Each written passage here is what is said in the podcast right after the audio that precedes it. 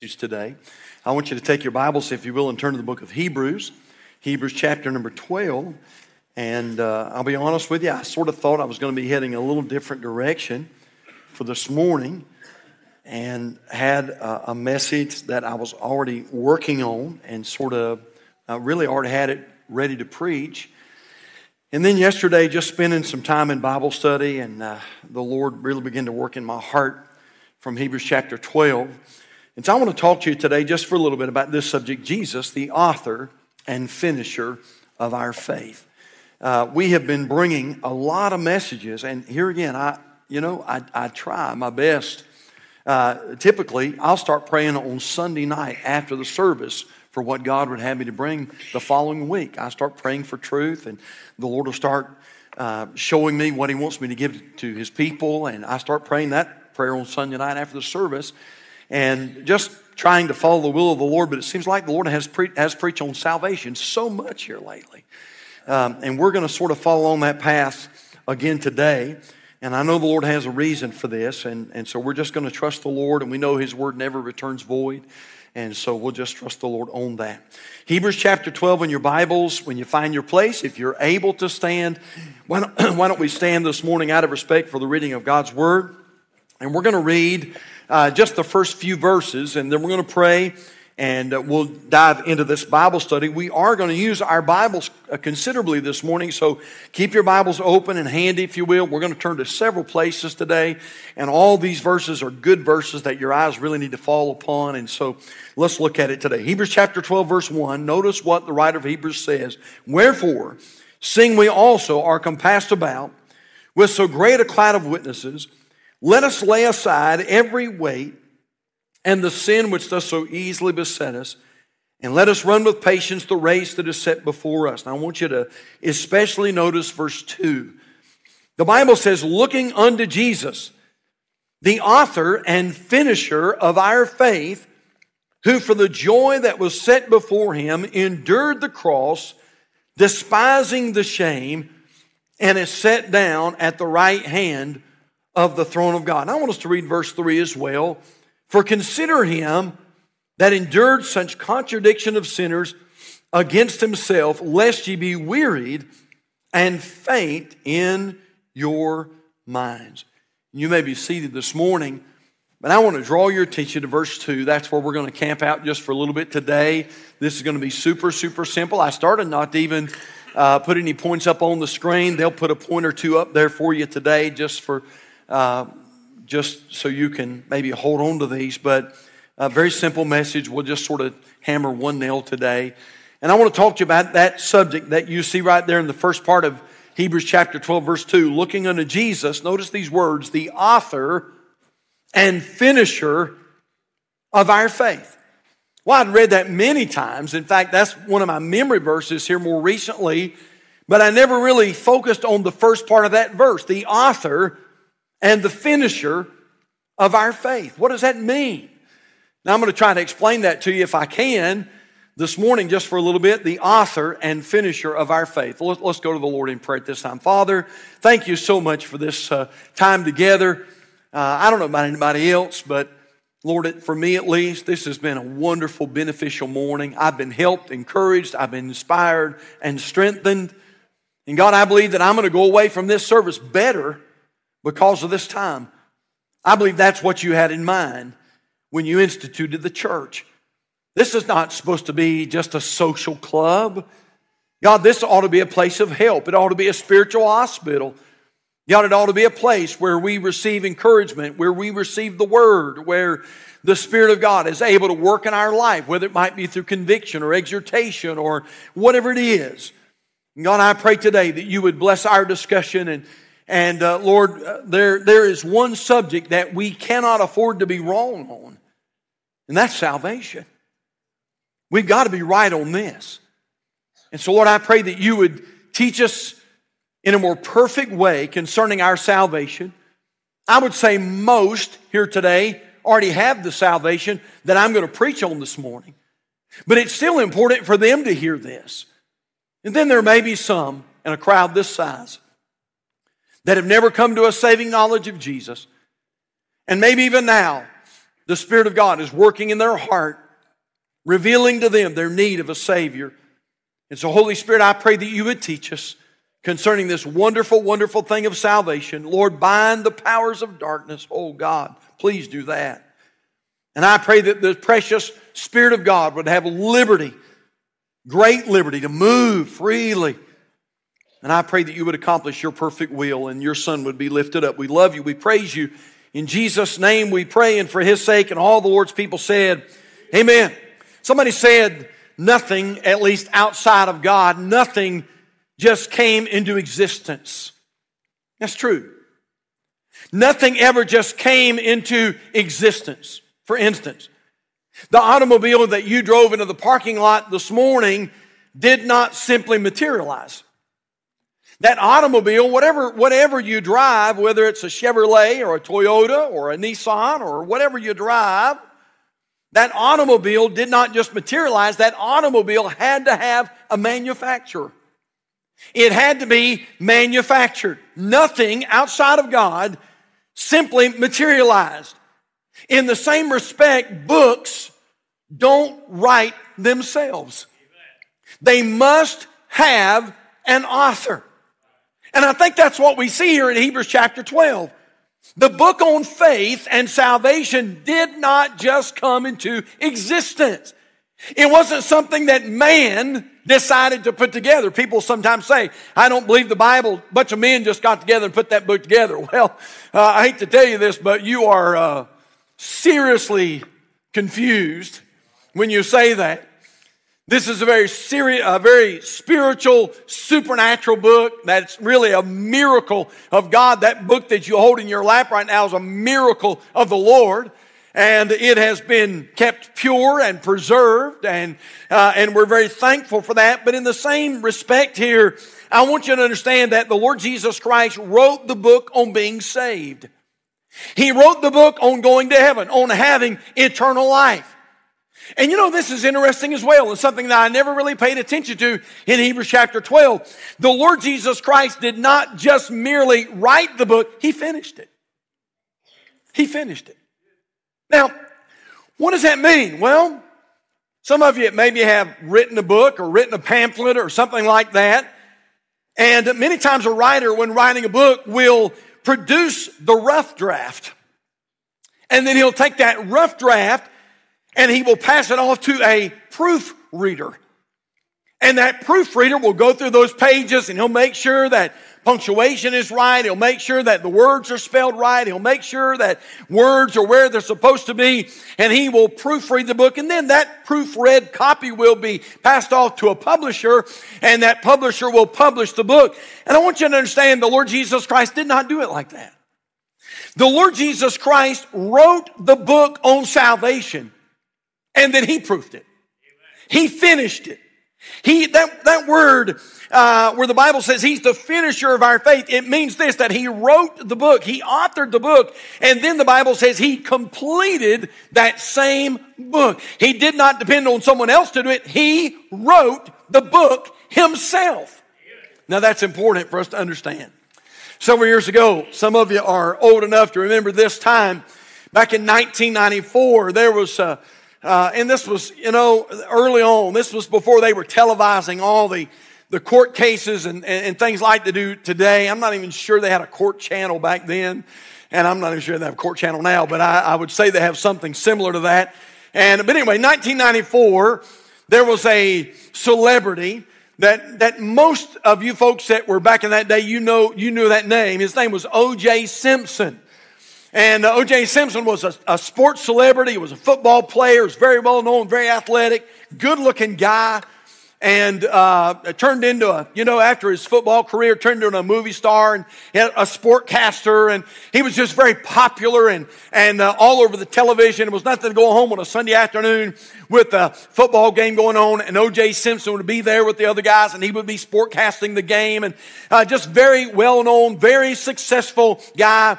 And he and his wife, at least until they split up, he and his wife lived in a community called Brentwood, California. And anyway, there were problems in the marriage, and most of you know this that O.J. Simpson was accused of not just murdering his wife, but he was accused of violently murdering his wife and her boyfriend. Uh, I mean, just in a brutal, in, in a, a brutal fashion.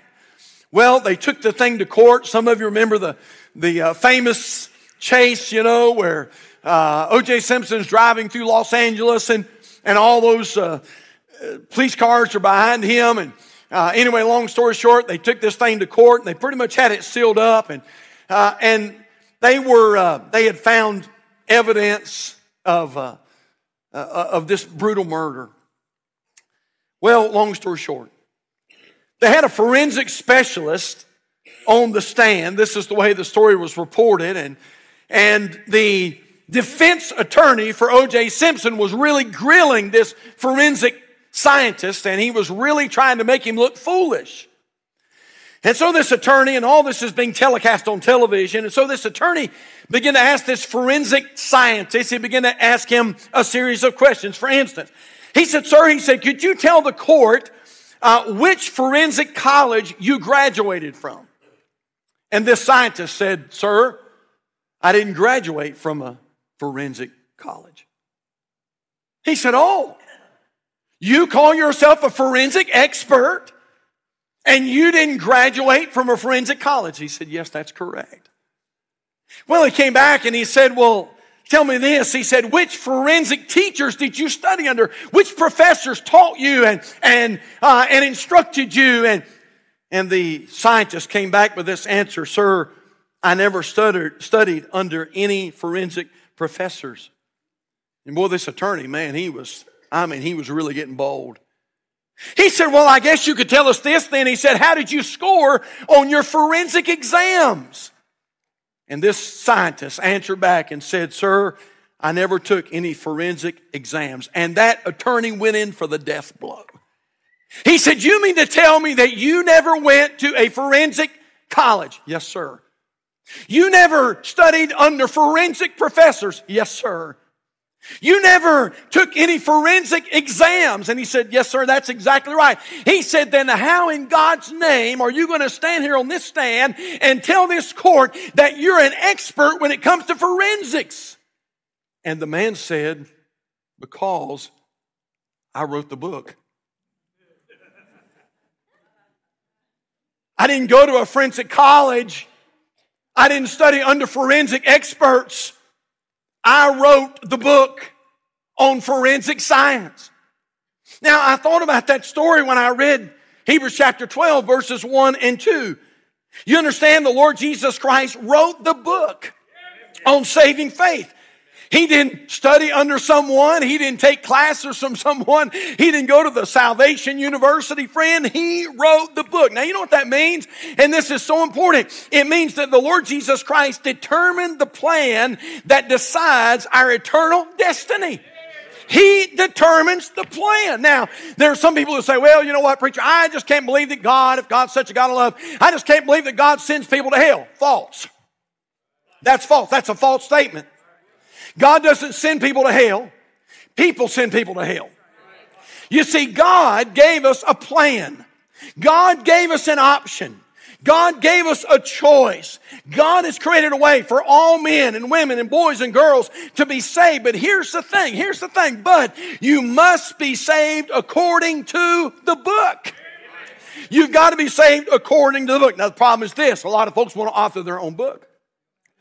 A lot of fo- a lot of folks, you know what? They want to go by their own book, and so now we have all kind of books, and uh, we have self-made books and man-made books. And some of these man-made books say, "Well, if you're going to go to heaven, if you're going to have eternal life, you've got to be baptized." That's what they tell us. You've got to be baptized. This is what it says. You've got to be baptized, and uh, and so they they say, "Listen, if you don't get baptized, you're not going to go to heaven."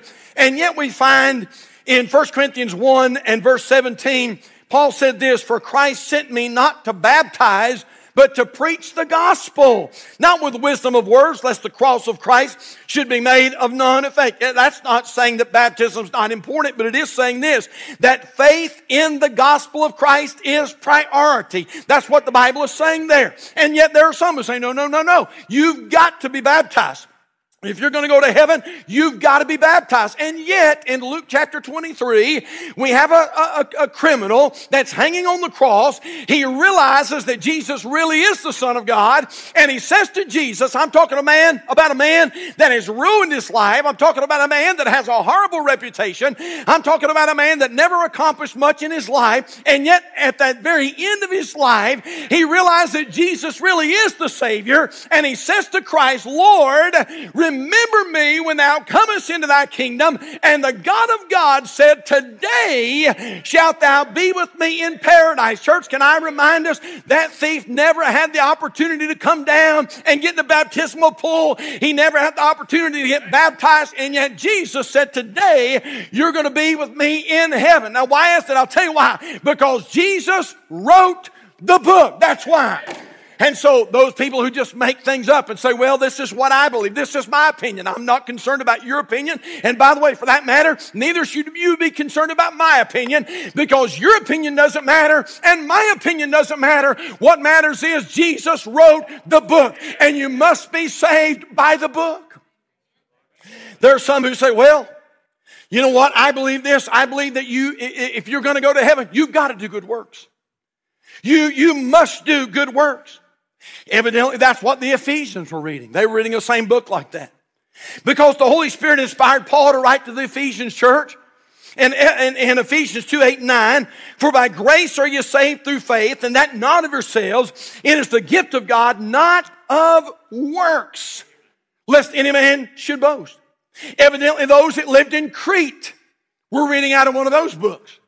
And so the Holy Spirit inspired Paul to uh, encourage Titus, and Titus was going down to be the bishop of Crete. And he said in Titus 3 verse 5, not by works of righteousness which we have done, but according to his mercy saved us by the washing of regeneration and renewing of the Holy Ghost, which he shed on us abundantly through Jesus Christ, our Savior. Evidently those in Rome were reading out of a book like that because the Holy Spirit inspired Paul to write these words in Romans 11 verse 6, and if by grace, then it is no more of works, otherwise grace is no more grace. But if it be of works, then it is no more grace, otherwise work is no more work. Friend, this is what I'm saying. Jesus Christ wrote the book, and so Jesus Christ determines how you're saved, and Jesus Christ determines how I am saved. And so we don't need to be adding, uh, uh, uh, you know, 10 other things. And we don't need to be giving our opinion and saying, well, you know what, this is, and I've seen that. Some even here recently uh, you know, I've seen people posting things like this on social media. Well, this, this is what I think. Well, listen, it's not really about what you think. It's all about what the author said in his book. Uh, and God, the Lord Jesus Christ, is the author and he is the finisher of our faith. Now, you say, preacher, what does his book say about being saved? If Jesus is the author and he proved it, he completed it, then what does the book say about salvation? I want to give you two thoughts, and we're going to be heading to the house. Two thoughts the Lord Jesus Christ gives us in His book when it comes to salvation. Number one, repentance is a necessity.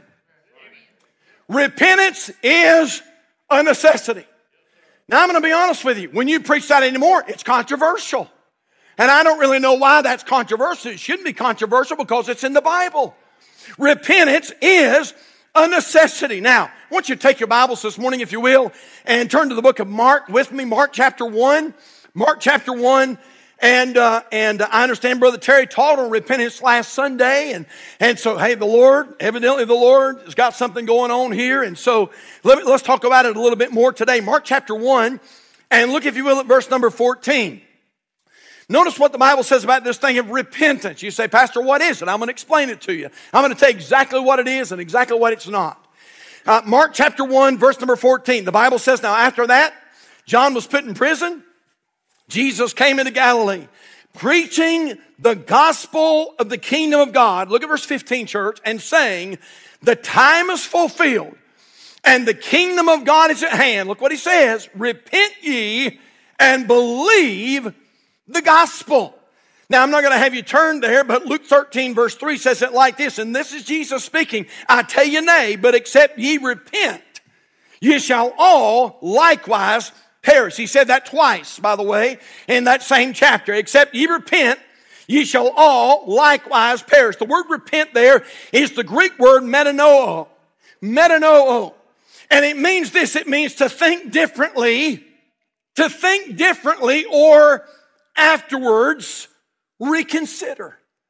To think differently or afterwards reconsider. It means a change of mind is what the word repentance there means. Now, I want to show you an example of that. Take your Bibles, if you will, and turn to the book of Acts this morning. Acts chapter 2 and verse 37. Acts chapter 2, verse 37. It means to think differently or afterwards uh, to reconsider, a change of mind.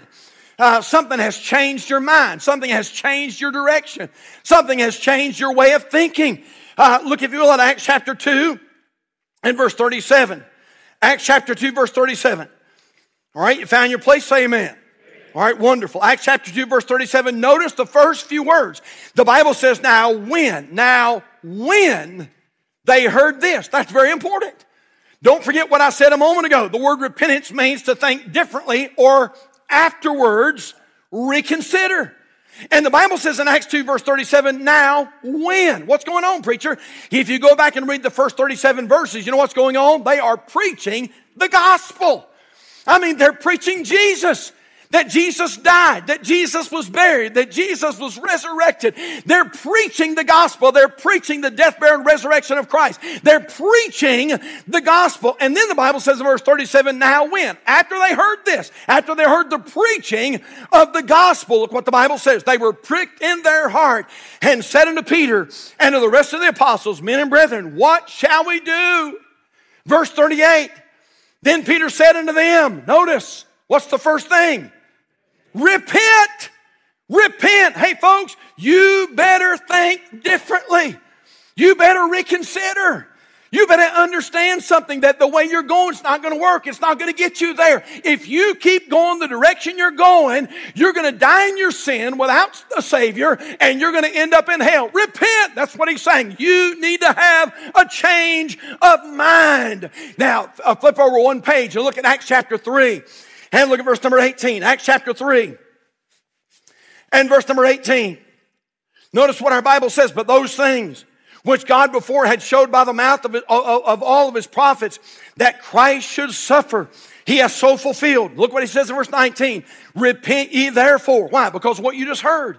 Repent ye therefore and be converted that your sins may be blotted out when the times of refreshing shall come from the presence of the Lord. Now, church, hear me out this morning, and maybe this is maybe this message is not as bombastic as some messages that I'll preach, but I'll guarantee you this: it's more important. It's it's it's as important as any message that I'll ever bring from the pulpit of the Calvary Baptist Church. I want you to understand: we do not preach a hard believism at Calvary. It is not hard to believe. It is not hard to be saved. But I want you to hear the rest of this. But there is more to salvation than an empty prayer. We do not preach a hard salvation. Now, there are some who accuse us of preaching an easy believism. I don't believe we preach either one. I believe we preach a correct believism. It is not hard to be saved. It is not hard to be a believer. And so we don't preach that, but I do want you to understand something. It's more than somebody just coming to an altar and praying some mindless prayer. One, two, three, repeat after. Me. I'm not, listen, I'm not against the sinner's prayer. I'm not saying that at all. I'm not preaching that. Some of you, uh, listen, I'm not saying that, but I am saying this. Oh, listen, you better know what you're doing when you do it because it's so important. It's more than just coming down and signing a card, and it's more than just coming down and shaking somebody's hand. It's, it's more than just coming down and kneeling at an altar. Listen, when you and I are born again, there must be repentance. Repentance. Now, you say, preacher, repentance, what do you mean? It is a change of mind. It is realizing I'm lost. You know what? After hearing what I've heard, after hearing the gospel, after hearing what Jesus has done, I realize something. I reconsider something afterwards. After hearing this, I understand I'm going in the wrong direction. I'm not going in His direction. I've got to go in His direction. If I'm to make my way to heaven, I must repent. You know what? You know what repentance is? Repentance is understanding you are desperate. You are in desperate need of a Savior. Now you say, Preacher, what are you talking about? You're desperate. I think a lot of Americans are missing that. You're desperate.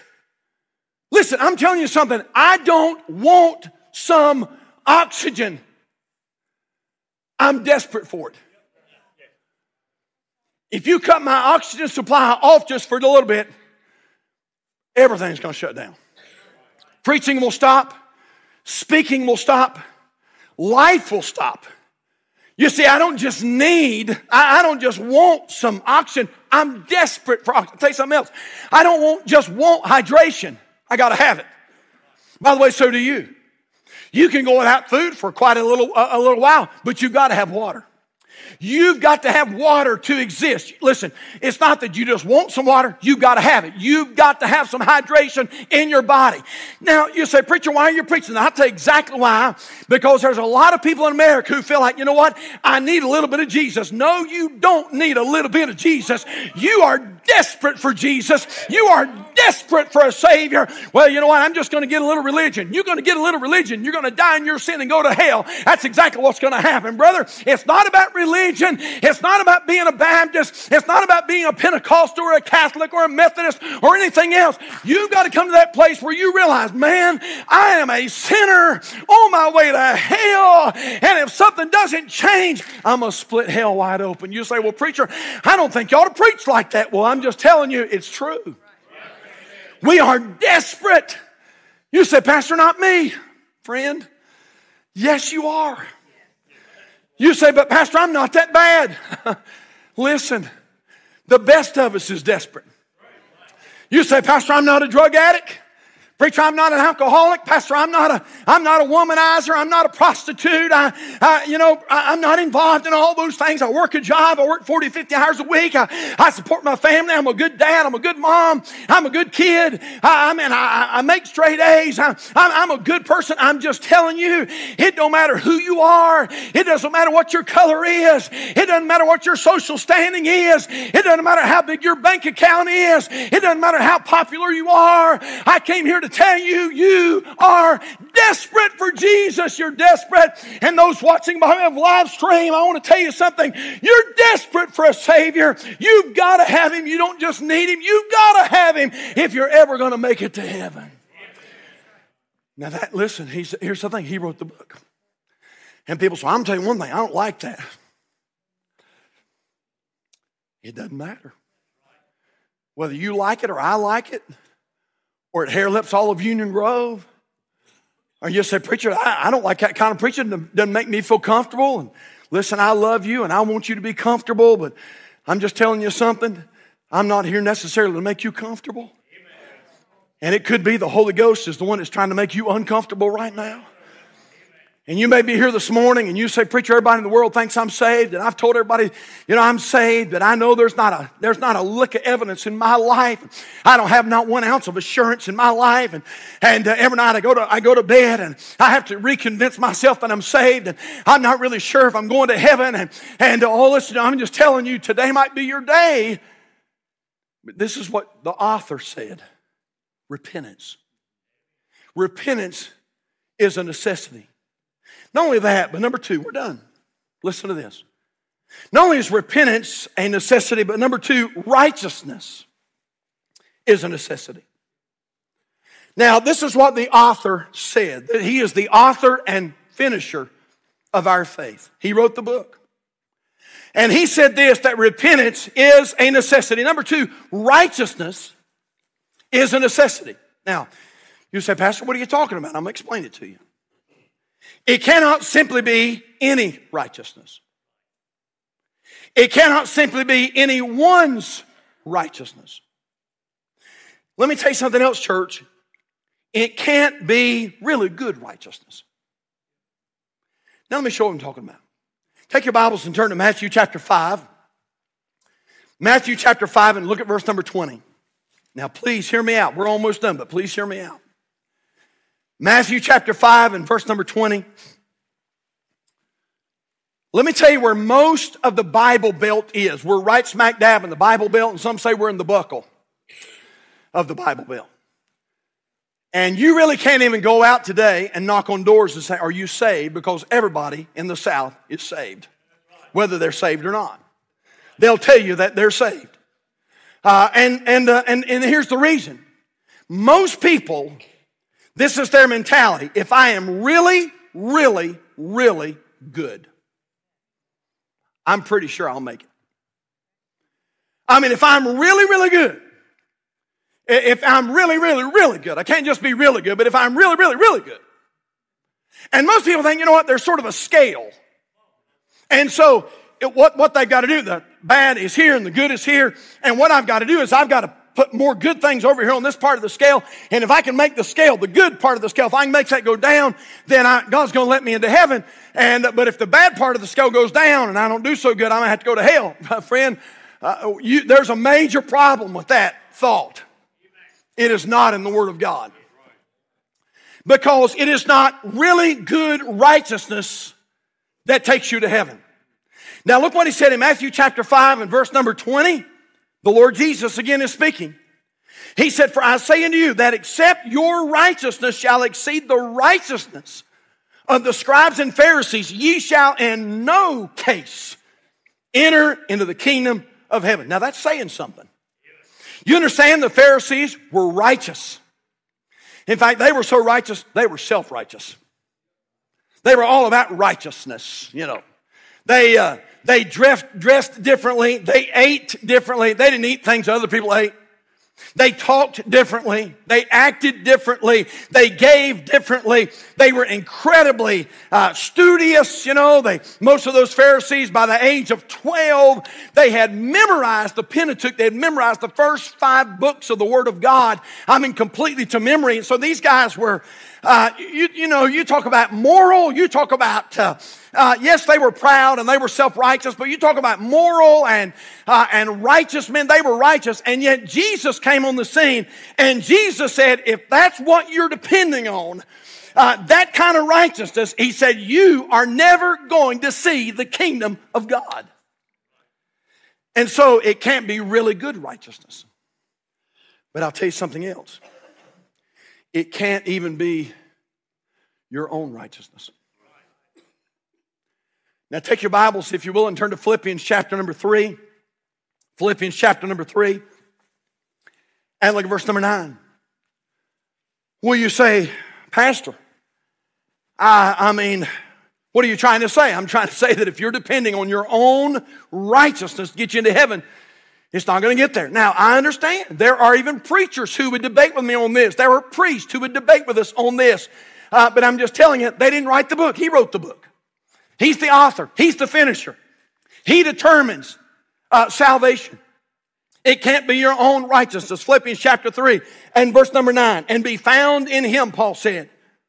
And uh, not, look at this, not having mine own righteousness which is of the law, but that which is through the faith of Christ, the righteousness which is of God by faith, that I may know him and the power of his resurrection and the fellowship of his sufferings, being made conformable unto his death. Listen to this statement, church. We receive everlasting life in heaven when we are given the righteousness of God, not your righteousness. You don't go to heaven because your grandpa was righteous. You don't go to heaven because your grandpa was a preacher. You don't go to heaven because your godly grandmother's buried in a cemetery. You don't go to heaven because you're the charter member of a Baptist church. Are you listening to me, church? We don't get to heaven because of good righteousness. We don't get to heaven because of our own righteousness. If you and I are going to make it into heaven, it will be because we are given the righteousness of God. Matthew 6 uh, 33, but seek ye first the kingdom of God and his righteousness. And all these things shall be added unto you. Now, let me show you what I'm talking about. Take your Bibles this morning, turn to Romans chapter 3. Romans chapter 3. And look what our Bible tells us. We must have the righteousness, not of ourselves, we must have the righteousness of God. You say, well, preacher, how do we get it? Hang on, I'm getting there. Hang on. Romans chapter 3, verse 21. I just want you to get the word here, not just preaching. I want you to get the word. Romans 3, verse 21, the Bible says, But now, the righteousness of God without the law is manifested, being witnessed by the law and the prophets. Look at verse 22, church. Even the righteousness of who? Even the righteousness of God, which is by faith of Jesus Christ unto all and upon all them that believe. For there is no difference. And so you and I are saved by having the righteousness of God. That's the only way you're going to make it into heaven. Not by your good works, not by your baptism, not by your church membership, not by, you know, being a good dad or good mom or whatever the case may be. We get into heaven by having the righteousness of God. Now, you say, okay, all right, preacher, I've heard you say that. How do you get it? Well, look at that same chapter. Romans chapter 3. Look at verse 22 again. The Bible says, even the righteousness of God, which is by faith of Jesus Christ, unto all and upon all them that believe. For there is no difference, for all have sinned and come short of the glory of God. Listen, church, when we understand our desperate need of a Savior, that's repentance. I'm desperate. I've got to have Him. If I'm going to make it to heaven, I've got to have Him. And at that point, we place our faith and our trust and our belief in the finished work of Christ on Calvary, the death, the burial, the resurrection. You know what happens? God's righteousness, the Bible says, is imputed to our account. Now, what's that mean, Pastor? Hang in there with me. We're almost done. But man, oh man, don't you put your shoes on yet. Amen. I want you to flip over one page, Romans chapter 4. Romans chapter 4, I want to say that again. When we place our faith in Christ, when we become a believer, God's righteousness is imputed to our account. Romans chapter 4 verse 21. Look here, Calvary. The Bible says in verse 21, and being fully persuaded that what he had promised, he was able also to perform. Look at verse 22. And therefore it was imputed to him for righteousness. By the way, church, this is talking about Abraham. Abraham believed, the Bible says, he believed God. And God imputed it to him for righteousness. And look at verse 23. You say, Pastor, is it only for Abraham? Well, aren't you glad there's a verse 23 and 24? The Bible says, now it was not written for his sake alone that it was imputed to him. Oh, thank God for verse 24. But for us also, to whom it shall be imputed if we believe on him that raised up Jesus our Lord from the dead. Uh, imputed, imputed. It's the Greek word logizomai, logizomai. And it means this, it means to pass to one's account. To pass something to one's account. Martin Luther called it the wonderful exchange. The wonderful exchange. Now, it's been a little while since I've been in school, but we got a lot of kids in this room this morning. They're in school. But even you older kids, remember the days of report cards? Remember that? Remember when you tried to figure out how can I get this thing signed without my mom and dad signing it?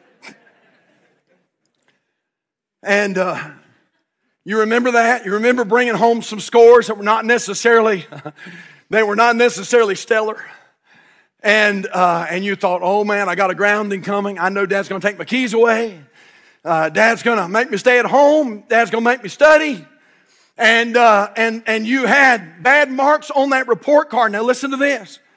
Concerning our spiritual condition, our report card would have all F's. You say, no, preacher, not me. Yes, you. Yes, I'm a straight A student, maybe in school, but not spiritually. Concerning your spiritual report card, all of our marks would be F's. Isaiah 64 6. But we are all as an unclean thing, and all our righteousness are as filthy rags. And we all do fade as a leaf and our iniquities, like the wind, have taken us away. And so, our spiritually speaking, all the marks on our report card are F's. You say, Pastor, that's bad news. It is. But here's what I'm preaching. When you repented or when you do repent and you receive Jesus as your Savior, you know what happens? Jesus takes your F's off your report card and He imputes His A's onto your report card. And so your report card's full of F's, fail, fail, fail, fail, fail, fail, fail. And all of a sudden you realize one day I'm lost and I'm desperate for a Savior. And Lord, I cannot save myself. Oh God, I gotta have you, gotta have you, gotta have you, gotta have you. I gotta have you. And all of a sudden, man, the Spirit of God comes in and imputation takes place. Come on now. Imputation takes place and all your F's disappear and all of a sudden A's appear on your report card. And by the way, it's not because of you, it's all of Him. Imputed, imputed righteousness. Second Corinthians 5.21 says it like this, For He hath made Him to be sin for us who knew no sin, that we might be made the righteousness of God in Him. Boy, that's shouting ground, isn't it? Now we're almost done, but I want you to take your Bibles and turn to Isaiah 61. Isaiah 61. Let me show you what happens when you become born again. When you become a, a saved child of God. Oh, this is good. And God allowed his prophet Isaiah to look down through the quarters of time. And God, Isaiah, perfect, perfect understanding of this thing of salvation. Isaiah 61:10. He said, I will greatly rejoice in the Lord. My soul shall be joyful in my God, for he hath, look at this church, for he hath clothed me with the garments of salvation.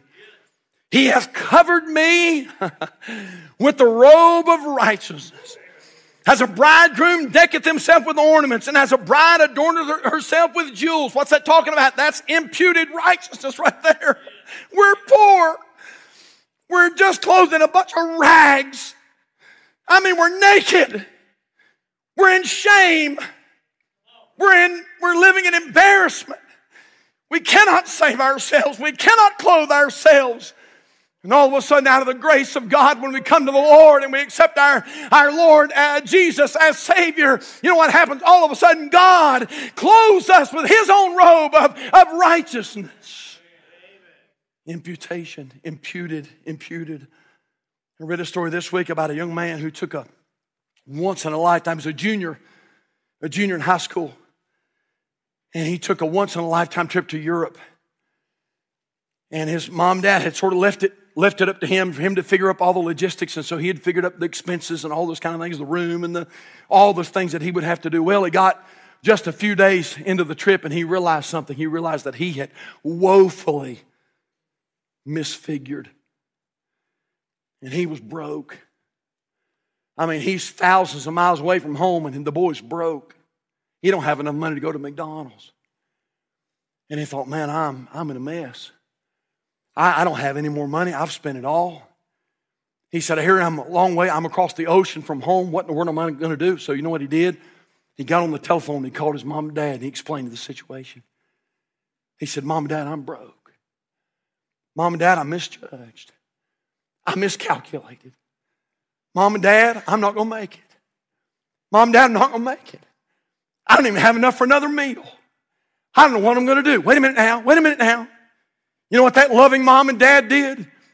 They took money from their own, oh, come on now. They took money from their own account and they transferred money from their own account into their son's account to make sure that it covered, come on, that it make sure it covered all the debt. 42 years ago when I walked into a little country, uh, a little uh, back Woods uh, uh, country office and talked to my pastor and he explained to me the gospel. And, and that day I, he said, Stephen, is that something you need to do? I said, yes, yes, it is. And that day I called on Jesus Christ as my personal Savior. And I said, Lord, I don't want to go to hell, but I want to go to heaven with you. And that day, hallelujah, glory to God, my Heavenly Father transferred His righteousness from His account into my account and put my sin on His Son. And because of that, I'm on my way to heaven. And that's something to shout about today. Imputed. Imputed. When we accept Christ as Savior, Christ transfers His righteousness into our account. Someone said it like this When Satan tempts me to despair and tells me of the guilt within, upward I look and see Him there who made an end to all my sin. Because the sinless Savior died, my sinful soul is counted free. For God, the just, is satisfied to look on him and pardon me. I don't know. If, I don't even know if this is a thing anymore. You older, more mature, wiser, intellectual folks in this room right here. You smart people that have common sense. Remember the day when we didn't have, you know, 2,000 sunglasses to choose from? Remember the old green sunglasses? You remember that? All the sunglasses back in the day were pretty much green. And, uh, and you'd put on these ugly green sunglasses. And here's the thing they worked. They reduced the glare from the sun. The only problem with those sunglasses was this everything you saw was green. The car was green, the grass was green, the dog was green. I mean, everything was green. When you looked through those lenses, everything was green. Did you know that when you trust Christ as Savior and He imputes to you the righteousness of God, listen to this. From that moment on, God looks at you through the lens of Christ. Whew. And every time He sees you, He doesn't see you, He sees Him. He sees Christ. You say, Preacher, you think you're going to make it? I know I'm going to make it. How are you going to make it, preacher? Because every time he looks at me, he looks at me through the lens of Jesus. and he sees the righteousness of his precious son. Then you say, Preacher, okay, you've been preaching on salvation so much. I'm already saved. Okay. I mean, I should have just stayed home if I knew you was going to preach on this today. Let me tell you something, church. Let me tell you, you saved people something. Did you know your dedication, your dedication to Christ is directly linked to how well you know about this thing of salvation? If you don't really think you're saved from a lot, you won't serve a lot.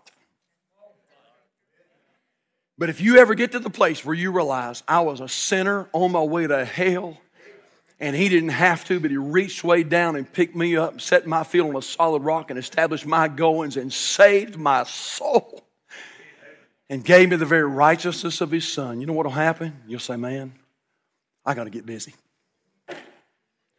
Because he's worthy. He's worthy of my service. He's worthy of my singing. He's worthy of my preaching. He's worthy of my testimony. He's worthy of me being dedicated. If you're here this morning and you'll say, Pastor, I'm not sure I have that robe of righteousness. You can get it today. You can get it right now, right now before you leave. And you need to get it. We may not make it back tonight. Listen, Jesus may come before this service is done. And if you're not saved, why don't you let Him impute the righteousness of God in your account today? Let's bow our heads. Father, we love you. Wow. Wow. Oh, God. Thank you for a so great salvation. Oh, man. This is not some little thing that was done in a corner. God, this is big. This is big. Lord, I don't have to come back tonight. I get to come back. I don't have to read my Bible. I get to read my Bible. Lord, I don't have to pass out a gospel tract. I get to pass out a gospel tract. And I'm thankful that I can. And I'm glad to do it. Because, Lord, you saved an old unworthy sinner like me, one that could not work his way there. You saved one whose righteousness would never get him there. And God, I'm thankful for that day where you imputed your righteousness to my account. God, it could be there's somebody here this morning that needs that imputed righteousness. And so, right now, Holy Ghost, I pray that you'll work, and I pray that you'll save, and I pray that you'll transform lives. Our heads are bowed, our eyes are closed. We're going to sing in just a moment. But I want to ask a question or two or three. First of all, how many are here this morning with heads bowed and eyes closed, no one looking? And you'd say, Brother, Brother Pope, preacher, if I died today, there's not even a shadow of any doubt.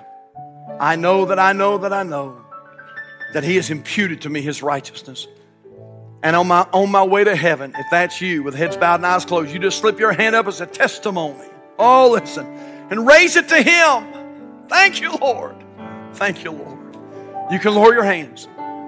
But let me ask you this how many are here this morning? Not going to embarrass you. I'm not going to come back and try to drag you down this aisle. I would not do that, but I want to ask you something. How many are here this morning you'd be, you'd be honest and you'd say, Pastor, if I died right now, I am just not sure. I'm just not sure. I want to be sure. I'd hope to be sure. But I'm just not sure that heaven's my destination. I'm just not sure. And I care enough to slip up my hand and let you pray for me. If that's you this morning, you just slip your hand up right now, right now. Let me pray for you. I see that hand. Who else? Thank you for raising it quickly. Who else? Pastor, if I died, I'm not sure I'd go to heaven. Would you pray? Would you pray for me? Anybody else like that? Just slip your hand up. Let me pray for you. Anybody else? I want to pray for you. So, Lord, I pray for these that have raised their hands. God, I sure pray that you'd show them how good you are. And God, I pray that you would give them understanding. And I pray that soon and very soon they'd come to know Christ as their personal Savior. Work in their heart, Lord, please. And we thank you. Our heads are bowed, our eyes are closed. I want to ask another question. Hey, child of God, how thankful are you for your salvation? You say, Preacher, to be quite honest with you, I hadn't really thought about it in a while. Hadn't really thought about it. But today, the Lord's got me thinking. Are you thankful enough to get busy serving the Lord, to get faithful, to be committed, to dedicate your life to Christ, to straighten your life up? To start talking like a Christian. If that's you this morning and the Lord has dealt with your heart, I'm going to ask you to do something in just a moment. I'm going to ask you to just tiptoe down to this altar and do business with the King of Kings and seal that decision at this altar this morning. So let's all stand right now, if you would. Father, thank you for speaking to my heart today. And I know I'm up here jumping around and walking around, and I know it's so much easier for me, but Lord, I, I thank you, though. I want to thank you for that imputed righteousness. Undeserving, undeserving, undeserving am I. But thank you for saving my unworthy soul. Oh God, I pray in 2024 that, that you'll help me to, to serve you better, to be more dedicated to my Bible, to prayer, to church, to ministry, to soul winning. God, help me to be more dedicated. Couple it with your great mercy, please. God, have your way in this invitation, I pray, and we thank you in Jesus' name. Heads are bowed, eyes are closed. We're going to pause just for a moment. If you're here this morning and you need to tiptoe down, just come on right now. Just come. Just come. Somebody needs to come today. Just rededicate your life to Jesus. You say, Pastor, I am saved, but you know, I'm just not where I need to be. I know I'm not. The Lord's revealing it to me. I know I'm not where I need to be. Why don't you come today? Why don't you come today, rededicate your life to Christ? Maybe somebody today just wants to come and just kneel on this altar and say, Thank you, Jesus. Thank you, thank you, thank you. Wow, what a salvation. Thank you for saving my soul. Maybe there's somebody that you know, that you love very dearly, and they need this salvation that we preached about today. Would you come today, maybe, and just mention their name to the Lord? Hey, young people, you're sitting in class with kids that need Jesus. Hey, factory worker, you're working in factories with people that need Jesus. Office personnel, you're working in an office where people need the Lord. They need that imputed righteousness. Will you come? Will you come?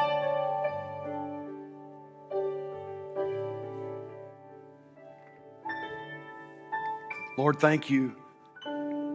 Thank you, thank you for so great salvation. Holy Spirit, I pray that you would do your perfect work right now. God, work in the hearts of these in the altars, work in the hearts of these in the seats. And Lord, I pray, if nothing else, I pray that we'll go away from this place grateful with an attitude of gratitude because we've been born again. It was free for us, but it was costly for Him. Lord, I pray that you'd uh, take us to a new level of dedication.